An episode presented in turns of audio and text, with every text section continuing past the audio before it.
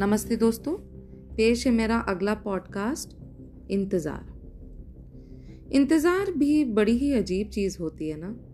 कभी तो पागल बना देती है तो कभी बेईमान।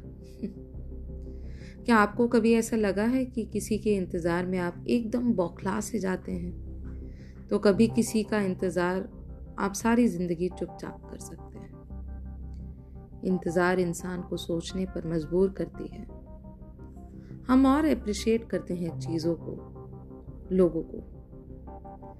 इंतज़ार पेशेंस सिखाती है। इंतज़ार का नतीजा किसी को नहीं पता, पर वो हमें मेंटली तैयार भी करती है। ऐसे ही सुमन की ट्रेन एक दिन थी, उसे गोवा हर हाल में पहुँचना था, क्योंकि नेक्स्ट डे उसे डॉक्टर सेमिनार में ओपनिंग एड्रेस देना था और प्रेजेंटेशन भी दिखानी थी। वो ये ट्रेन मिस नहीं कर सकती थी। घर पर हस्बैंड को छोड़ वो अकेली स्टेशन जा रही थी। क्योंकि कभी कभी हम अपनी बिज़ी लाइफ में इतने मशरूफ हो जाते हैं कि इंसान होते हुए भी इंसानियत भूल जाते हैं। ट्रेन को स्टेशन छोड़े आधा घंटा ही हुआ था। कि ब्रेकिंग न्यूज़ आई। दिल्ली टू गोवा वाली ट्रेन का एक्सीडेंट हो गया। सुमन के हस्बैंड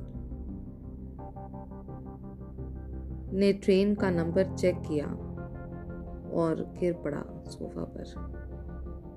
वो सुमन की ही ट्रेन थी। आप शायद गैस कर रहे होंगे कि शायद सुमन बच गई होगी। वो ठीक होगी। But we lost we lost a good doctor and a good human being दोस्तों लाइफ छोटी छोटी बातों पर टाइम वेस्ट करने के लिए नहीं है।